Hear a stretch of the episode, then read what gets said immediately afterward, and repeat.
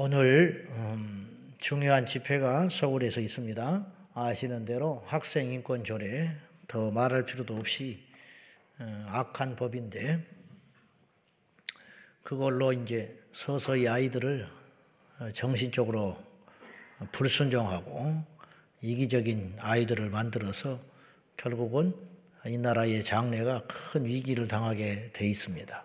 이대로 가면 이미 시작됐어요.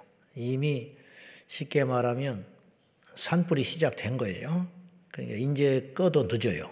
꺼도 후유증이 심각한데 불씨가 안 떨어지게 만들었어야 되는데 우리가 무지해가지고 몰랐던 거예요. 몰라가지고 인권, 인권을 이름을 가지고 애들을 망치고 있다는 걸 늦게 알아가지고 이제 서양 외국의 사례는 모르고 지금까지 완전히 무너져 버렸고 우리도 그 무너진 것을 향하여 달려가고 있는데 그걸 막을 수 있는 힘은 아, 믿는 자들밖에 없습니다. 세상에는 예수 믿는 사람보다 착한 사람이 많아요. 예수 믿는 사람보다 아, 양심적이고 선한 사람이 분명히 있습니다. 그러나 진리는 선함으로 막는 게 아니에요. 아, 지켜내게는 게 아니에요. 악은 세상에 일어나는 죄악들은 선함으로만 이길 수 있는 게 아니고 진리로 이길 수 있어요. 근데 그 진리를 아는 사람은 저도 부족하지만은 우리가 도덕적으로 월등하다는 뜻이 아니라 하나님의 말씀의 진리를 아는 사람은 현실적으로 예수 믿는 사람밖에 없어요. 그러니까 선하고 양심적인 사람도 인권은 다 주장하고 선하고 양심적인 사람도 동성애는 지지하잖아요. 이 차이가 크다는 거예요. 그래서 막을 수 있는 세력은 이 땅에 크리스천밖에 없습니다. 그래서 오늘 1시에 시청역 1, 2번 출구에 오시면 비가 와도 집회를 합니다. 음, 그온 사람들이 할 일이 없어서 온 사람들이 아니에요. 다 자기 생업 포기하고 손가락질 받을 걸 각오하고 오는 자리입니다. 그러니까 비옷도 준비해 놨다고 하니까 오늘 방송 보시는 분들은 1시까지 시청 1, 2번 출구에 오시면 그 집회에 참석하시고 우리 성도님들은 12시까지 교회로 오시면 차가 준비되어 있으니까 잘 따라서 장소 이동하셔서 여러분들이 소리를 내주시기를 바랍니다. 민수기 32장에는 이제 이스라엘에게 또 어떤 분열을 일으킬 수 있을 만한 사건이 나와요. 마치 초대교회 한참 성령 받고 전도하고 불같이 일어나다가 구제하는 일로 어, 서로 다툼이 일어난 것처럼 항상 호사다마라 좋은 일에는 또 문제가 따라옵니다. 그런데 이스라엘 백성들 중에 두 지파 반이 루벤 그리고 갓, 그리고 문하세의 절반. 왜 절반이 따라 나섰는지까지는 안 나왔는데 자기들도 의견 일치가 안 된 거죠. 이두 지파 절반이 두 지파하고 문하세 2분의 1 지파가 우리는 가나안 땅에 못 들어가겠다. 이렇게 이야기를 한 거예요. 모세에게. 이게 청천벽력과 같은 소리예요. 그러니까 모세가 하는 말이 옛날에 가데스 바네아에서 너희 조상들이 열두 정탐꾼을 보냈더니 열 명이 믿음 없는 발언을 했다. 그래가지고 우리가 엄청나게 낙심하고 그 뒤로 40년 방황이 시작된 거야. 근데 그 짓을 너희들이 똑같이 또 하려고 그러는구나. 너희들이 지금 이 중요한 시점에 가나안을 목전에 앞두고 있는데 지금 시간이 거의 40년 막바지에 와 있어요. 이제 가나안 땅에 들어가려고 하는데 너네들이 못 간다고 하면 다른 지파들이 얼마나 낙심하겠냐. 그 죄를 또 반복하려고 하냐? 이렇게 또 반토막을 내려고 그러냐? 이제 모세가 그런 거예요.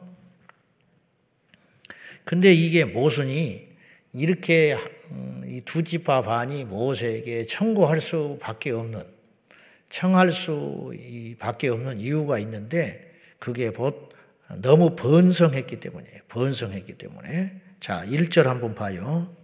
1절 다 같이 시작 누벤 자손과 갓 자손은 심히 많은 가축대를 가졌더라. 그들이 야셀 땅과 길르아 땅을 본즉 그곳은 목축할 만한 장소인지라. 이제 루벤 갓 자손 처음에 두 번에 두 족속이 시작하다가 나중에 문하세 절반이 붙는 것인데 이 사람들이 왜 가나안 땅에 들어갈 필요를 못 느꼈냐면 너무 부여해져 버린 거예요.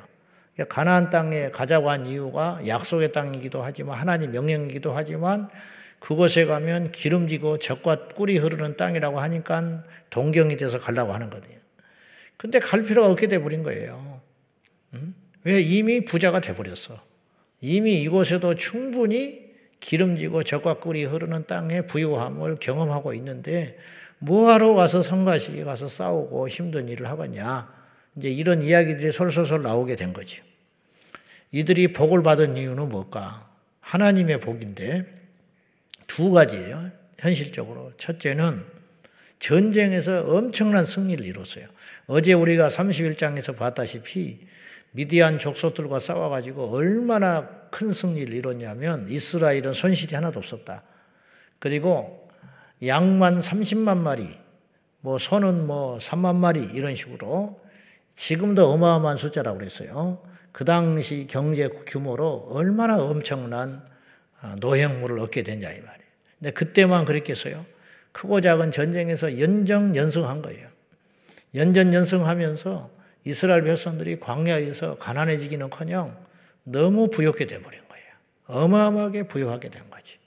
그래서 전쟁에서 승리해서 부여하게 되고 두 번째는 손실을 하나님이 없게 하신 거예요. 아무리 버려드려도 하나님이 막아주지 않고 지켜주지 않으면 안 되는 거예요. 근데 이스라엘의 가축들은 죽지도 않고 전염병이 돌지도 않고 예? 새끼들도 잘 낳고 또 광야에서 도대체 뭘 먹고 살았는지 이들이 죽지 아니하고 계속 불려 나간 거지요. 예? 너무 재산이 많아지니까 이게 뭐 들어갈 수가 없다 이거지. 이게 하나님이 주신 복이잖아요. 그렇죠? 우리가 지금 먼 시간이 흘러서 객관적으로 보니까 이게 하나님의 덕으로 이렇게 이들이 복을 받은 거 아니에요. 이건 자명한 사실인데, 물론 이들도 이제 하나님 말씀으로 잘 양육을 받았기 때문에 만나 세대는 성숙해져서 어느 정도 알겠지만, 그래서 지금 불평들이 없어지잖아요. 이거 알고 계세요? 민숙이 초반하고 후반으로 오면서 달라진 것이 있다는 게 알죠. 불평이 없어지고 순종의 사람들로 변화되는 거예요. 왜 그런지 알아요? 불평하는 사람들은 광야에서 다 죽었어요. 원망하고 불평하던 시대, 20세 이상의 아, 사람들과 그 윗세대는 다 죽어버린 거예요. 그러니까 지금 광야에 지금 막바지, 가나안 땅 들어가기 직전 요단강 동편 건너편에는 지금 누구만 모여 있냐면 광야에서 태어난 20세 이하의 손들과 그 다음에 어, 그러니까 20살 이하의 아이들과 그 다음에 20세 이하의 애굽에서 나온 10대 소년들 있잖아요. 그들이 이제 3, 40대가 된 거예요. 30대, 40대 됐잖아요. 그 세대만 남아 있는 거야. 그러니까 어, 쉽게 말하면 60세 이상은 없어. 60세 이상은 누구만 남았어요? 세 명만 남은 거예요. 모세, 여수와 갈렙. 그죠? 이 세 명만 남았는데 그 중에 하나는 죽음을 예약해 놓은 상태. 그러니까 여호수와 갈렙만 60세 이상이고 나머지는 다 이하. 그래서 이제 이들만 데리고 그러니까 이제 60세에서 100살 이 정도의 나이는 거의 없는 거예요, 사람들이. 거의. 그러니까 강성해질 수밖에 없지. 거기다가 말씀으로 신사적으로 훈련받았지. 인내하고 순종하고 질서, 이런 거 그리고 서로 간에 어떤 율법의 규례에 대한 도덕적 어떤 높은 도덕률 이거 뭐 누가 이런 민족을 이길 수가 있겠어요. 이렇게만 해도 강성한 민족이 되는 거예요. 요새도. 근데 그 옛날에 그 무지한 사람들 주먹구구 막 비상식적이고 어? 그럴 때에 이런 세련되고 멋진 민족이 나타나니까 해볼 수가 없는 거죠. 현실적으로. 틀림없습니다. 말씀대로 살면 번성하게 되는 거예요. 말씀대로 살면 번성하는 이유가 첫째 하나님이 도와주기 때문이고 두 번째는 그 말씀이 이 땅을 우리가 살아가는데 정복하고 다스리고 이기는데 전혀 차질이 없는 완벽한 진리이기 때문에 그렇다는 거예요. 그러니까 우리 아이들한테 말씀을 부지런히 가르쳐 주면 그냥 놔둬도 번성하고 복을 받고 잘 되게 돼 있어요. 거꾸로 사탄의 교육을 시키면 그냥 둬도 아무리 돈을 쏟아부어도 망하게 되는 것이고 아무리 좋고 만난 걸 입히고 먹혀놔도 결국 망하게 돼 있다는 거예요. 이 원리가 너무 다르다는 거죠. 자, 아무튼지 이들이 너무 부욕해 돼가지고 못 들어가겠다는 거야. 그러니까 모세 입장에서는 청천벽력과 같은 일이 벌어지게 된 거예요. 갈라지는 것만큼 무서운 일이 없거든요. 자, 그래서 모세가 고민을 합니다. 어찌하여 다른 사람들이 이렇게 힘 빠지게 하냐? 낙심하게 만드냐? 그러니까 이들이 끝까지 포기하지. 자기들도 도저히 갈 수가 없다는 거예요, 지금. 그래서 모세를 설득하기 시작해요. 그 설득하는 내용이 세 가지 이유를 들어서 설득을 합니다. 자, 17절 한번 봅시다. 16절부터 볼까요? 16절 다 같이 봐요. 16절만 봅시다. 시작. 그들이 모세에게 가까이 나와 이르되 우리가 이곳에 우리 가축을 위하여 우리를 짓고 우리 어린 아이들을 위하여 성읍을 건축하고 무슨 내용을 세 가지를 이야기하냐면 첫째 요단강을 건너서 가나안 땅에 안 들어가는 대신에 첫 번째 이쪽에 우리가 성읍을 짓게 허락해 주세요. 그리고 이 성읍을 짓고 나서 가축과 어린아이들은 남겨놓고 놓게 해주세요. 예, 이들은 노약자니까 아녀자들과 아이들과 가축은 이동하면 손실이 나니까 그냥 여기에 머물게 해주세요. 성읍을 건축하고 그 다음에 두 번째 이제 쭉 이어보면 여러분이 나중에 읽어보시면 두 가지 두 번째 제안을 해요. 그게 뭐냐? 우리가 장정들이 여기에 있지 아니하고 가나안 땅에 들어가서 전쟁을 할 때라면 우리는 건너가겠습니다. 네. 우리 장정들은 싸울 수 있는 20세 이상의 남자들은 여단강을 건너가서 가나안 땅에 같이 합류해서 싸울 테니까 걱정하지 마세요. 세 번째, 그 대신 전쟁이 다 승리하고 끝나게 되면 우리는 이쪽에서 이미 기업을 받을 것이기 때문에 가나안 땅에 가서는 욕심 부리지 않고 기업을 받지 않겠습니다. 네, 상당히 설득력 있는 이야기를 한 거예요. 그런 제안을 딱 하니까 모세가 허락을 하게 됩니다. 그렇게 해라. 그래서 그래서 나중에 도피성이 요단 강 건너편에도 짓게 된 이유가 이것 때문에 그렇게 된 거예요. 그러니까 우리가 생각하는 것처럼 이스라엘 백성들이 전체로 요단강을 건너가서 가나안 땅에 간 게 아니고 요단강을 중심으로 두 지파 반은 가나안 땅에 들어가지 않고 여단강 동편이라고 하는 곳에 머물게 되고 그러니까 서편이 가나안 땅인 것이죠. 나머지는 아, 건너가게 됐다. 아, 그런 말이에요. 열 지파 반은 건너가게 된 거예요. 그러니까 여단강을 중심으로 성읍을 이루게 산 거죠. 강이 있으니까 살 수 있는 거지. 그들이 그렇게 이제 모양새가 만들어지는데 아, 나중에 이 약속을 이두 지파 반이 철저히 지키게 됩니다. 그래서 이제 모세가 120세에 어, 죽어요. 죽고 나서 여호수아 1장에 가면 여호수아가 그 리더를 리더십을 이양하게 됩니다. 그러면서 여호수아가 걱정했던 것이 다른 게 아니고 제일 먼저 걱정했던 것이 굉장히 두려워하고 낙심하거든요. 왜 그러냐면 큰 거목 밑에는 잘할 수가 없어요. 그러니까 잘해야 본전이야 여호수아는. 모세를 따라갈 수가 없고 이스라엘 백성들이 툭하면 모세와 비교할 것이고 툭하면 모세를 잊지 못할 것이고 오죽하면 모세 시체가 없어진대. 아버지와 같은 존재인데 그 자리를 누가 대신할 수 있냐? 그렇게 절망하고 낙심하고 두려워할 때에 하나님께서 용기를 부어주시죠. 두려워하지 마라. 놀라지 말라. 내가 너와 함께하리라. 모세와 함께했던 것처럼 너를 결코 떠나지 아니하고 너와 함께할 것이다. 그런데 너는 한 가지만 지켜라. 자로나 우로나 치우치지 말고 여호와의 율법과 계명을 지켜 행하라. 그리하면 네가 어디를 가든지 무슨 일을 하든지 누구를 만나든지 너의 평생에 대적할 자가 없으리라.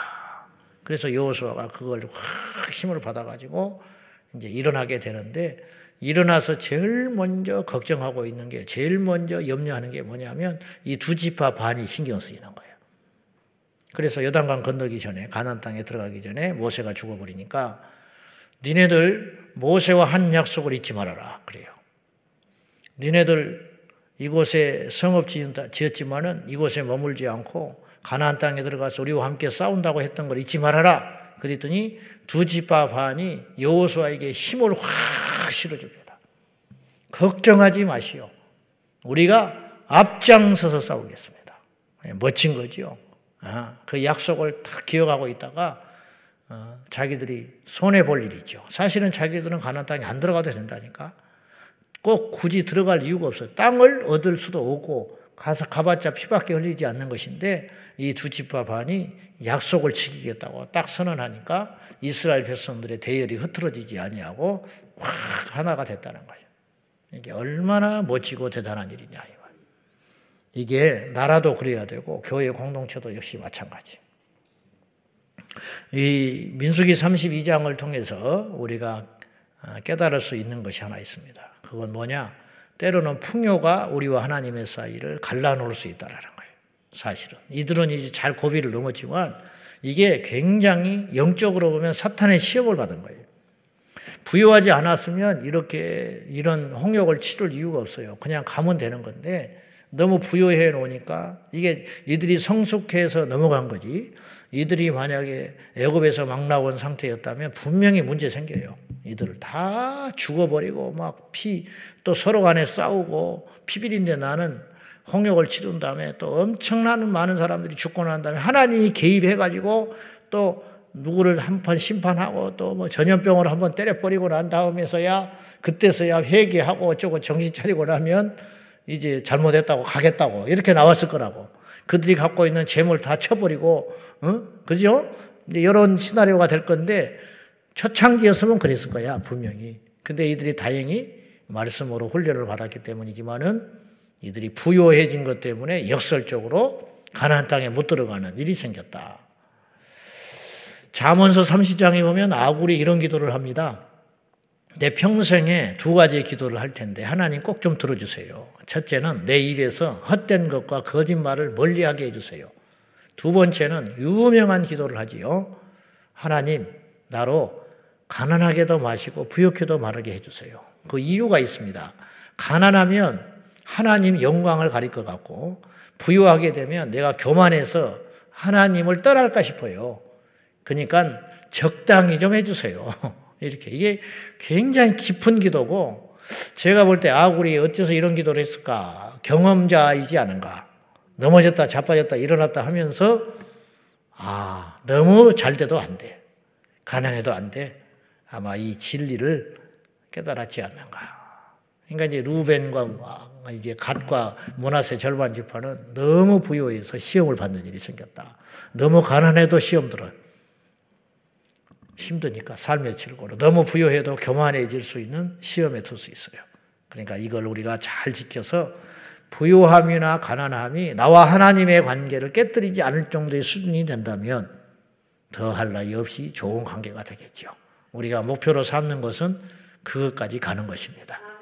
그래서 가난해도 시험이 오고 부유해도 시험이 오니까 그것이 그 조건이 가난함과 부유함이라고 하는 외부적 조건이 나와 하나님의 사이를 깨뜨리지 않을 정도의 수준이 된다면 우리가 어찌 이런 시험을 당할 수 있겠습니까? 결코 만만치 않는 일이지만 말씀으로 훈련을 받으면 이런 일도 가능할 수 있다라는 믿음을 가지고 우리가 이 방향으로 가기를 바랍니다. 오늘 민수기 32장에서 또 하나 우리가 얻을 교훈은 가나안이라는 개념이 꼭 장소의 개념만은 아니다. 가나안 땅이 진정으로 약속의 땅이고 적과 꿀이 흐르는 축복의 땅인 것은 분명히 맞지만 진짜 부요함은 하나님께 있다. 그래서 레이인들에게 땅을 주지 않았지요. 이제 믿음 위에 서 있는 하나님의 사람들에게는 이미 눈에 보이는 영토의 개념이라는 건 별 의미가 없게 되는 거예요. 레이인들이 먹고 사는 평생의 아, 어떤 진정한 땅은 여호와의 이름이었어요. 하나님 때문에 먹고 사는 거예요. 그래서 땅 안 줘도 레이인들 중에 굶어 죽는 사람 없었고 폐가 망신한 사람 한 명도 없었어. 이게 어, 원리다 이런 말이죠. 우리에게 진짜 복은 하나님이라는 거. 이 세대 가 지금 어쩐데 그렇게 순진한 소리를 하느냐 그렇게 말할지 모르나 지금보다 광야 생활은 더 힘들었어요. 그 옛날 광야에서도 이스라엘 백성들이 넉넉히 살고 부요하여졌고 아, 부족함 없이 살았다는 것이 오늘 우리에게 무엇을 말하는지 우리가 잘 알고 들려오는 소식마다 중국이 지금 뭐 난리가 난다, 어렵다, 곳곳에 기후 재난, 경제가 곤두박질한다. 희한하지요. 이렇게 똑똑한 사람이 많고 이렇게 많은 지식이 있는데 왜 그렇게 열심히 살아가는데 점점점 힘들어지는지 모르겠어. 이 얻어진 부요함은 어디로 가는지 모르겠어요. 인간의 탐욕이 이런 것들을 불러오는 것 같습니다. 이런 난리와 난리, 재난과 재난, 힘든 소리가 들려올 적에 우리가 자로나 우로나 치우치지 아니하고 하나님의 말씀을 굳게 붙잡고 살면 하나님께서 광야에서도 먹이시고 입히신 것 같이 오늘 우리에게도 그런 은혜로 인도하실 줄 믿습니다. 기도하십시다. 성도 여러분, 부유함과 가난함과 높음과 낮아짐이 하나님의 손에 달려 있습니다. 우리 하나님을 의지합시다. 그리고 하나님 말씀대로 살면 우리도 모른 채 강해지고 우리도 모른 채 잘되는 역사가 있습니다.